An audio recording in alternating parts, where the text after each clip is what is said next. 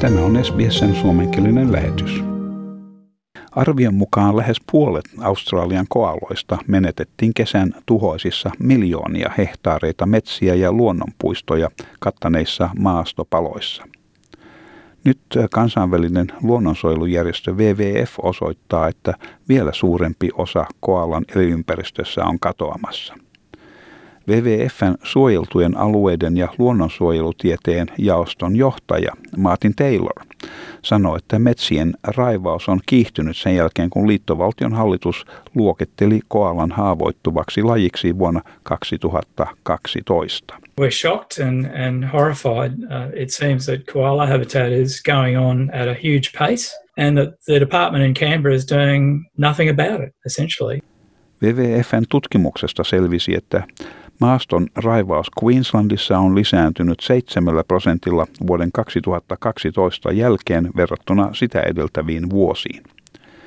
New South Walesin osavaltiossa keskimääräinen maaston raivaus on kasvanut 32 prosenttia sen jälkeen, kun koalat luokiteltiin haavoittuvien lajien joukkoon. WWF sanoi, että tuhansia koaloja on kuollut raivausten tuloksena. Koalas are, are one species that that is dependent on the forests of eastern Australia. But you know, we have many other species that are also threatened by both the fires and by the destruction of the habitat.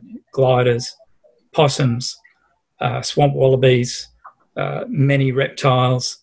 Pohjoisessa New South Walesissa toimii luonnonsuojeluryhmä nimeltä Friends of the Koala.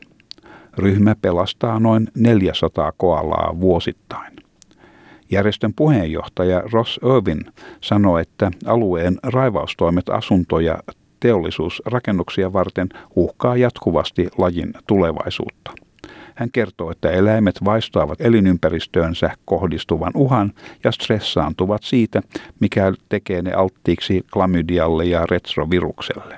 They're very aware of their habitat, they know where it is, and when it's removed, they become incredibly stressed. And it is the stress that actually activates the diseases such as chlamydia and retrovirus, which are really very fatal for koalas. Hän kannattaa WWFn vaatimusta, että koalan luokitus on muutettava haavoittuvasta uhanalaiseksi.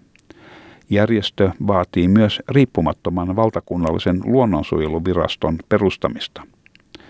SBSlle antamassaan lausunnossa liittovaltion luonnonsuojeluministeri Susan Lee sanoi pyytäneensä uhattujen lajien tieteellistä toimikuntaa harkitsemaan koalan luokituksen uudelleenarviointia ja että lajin suojelua tehostettaisiin maastopalojen johdosta.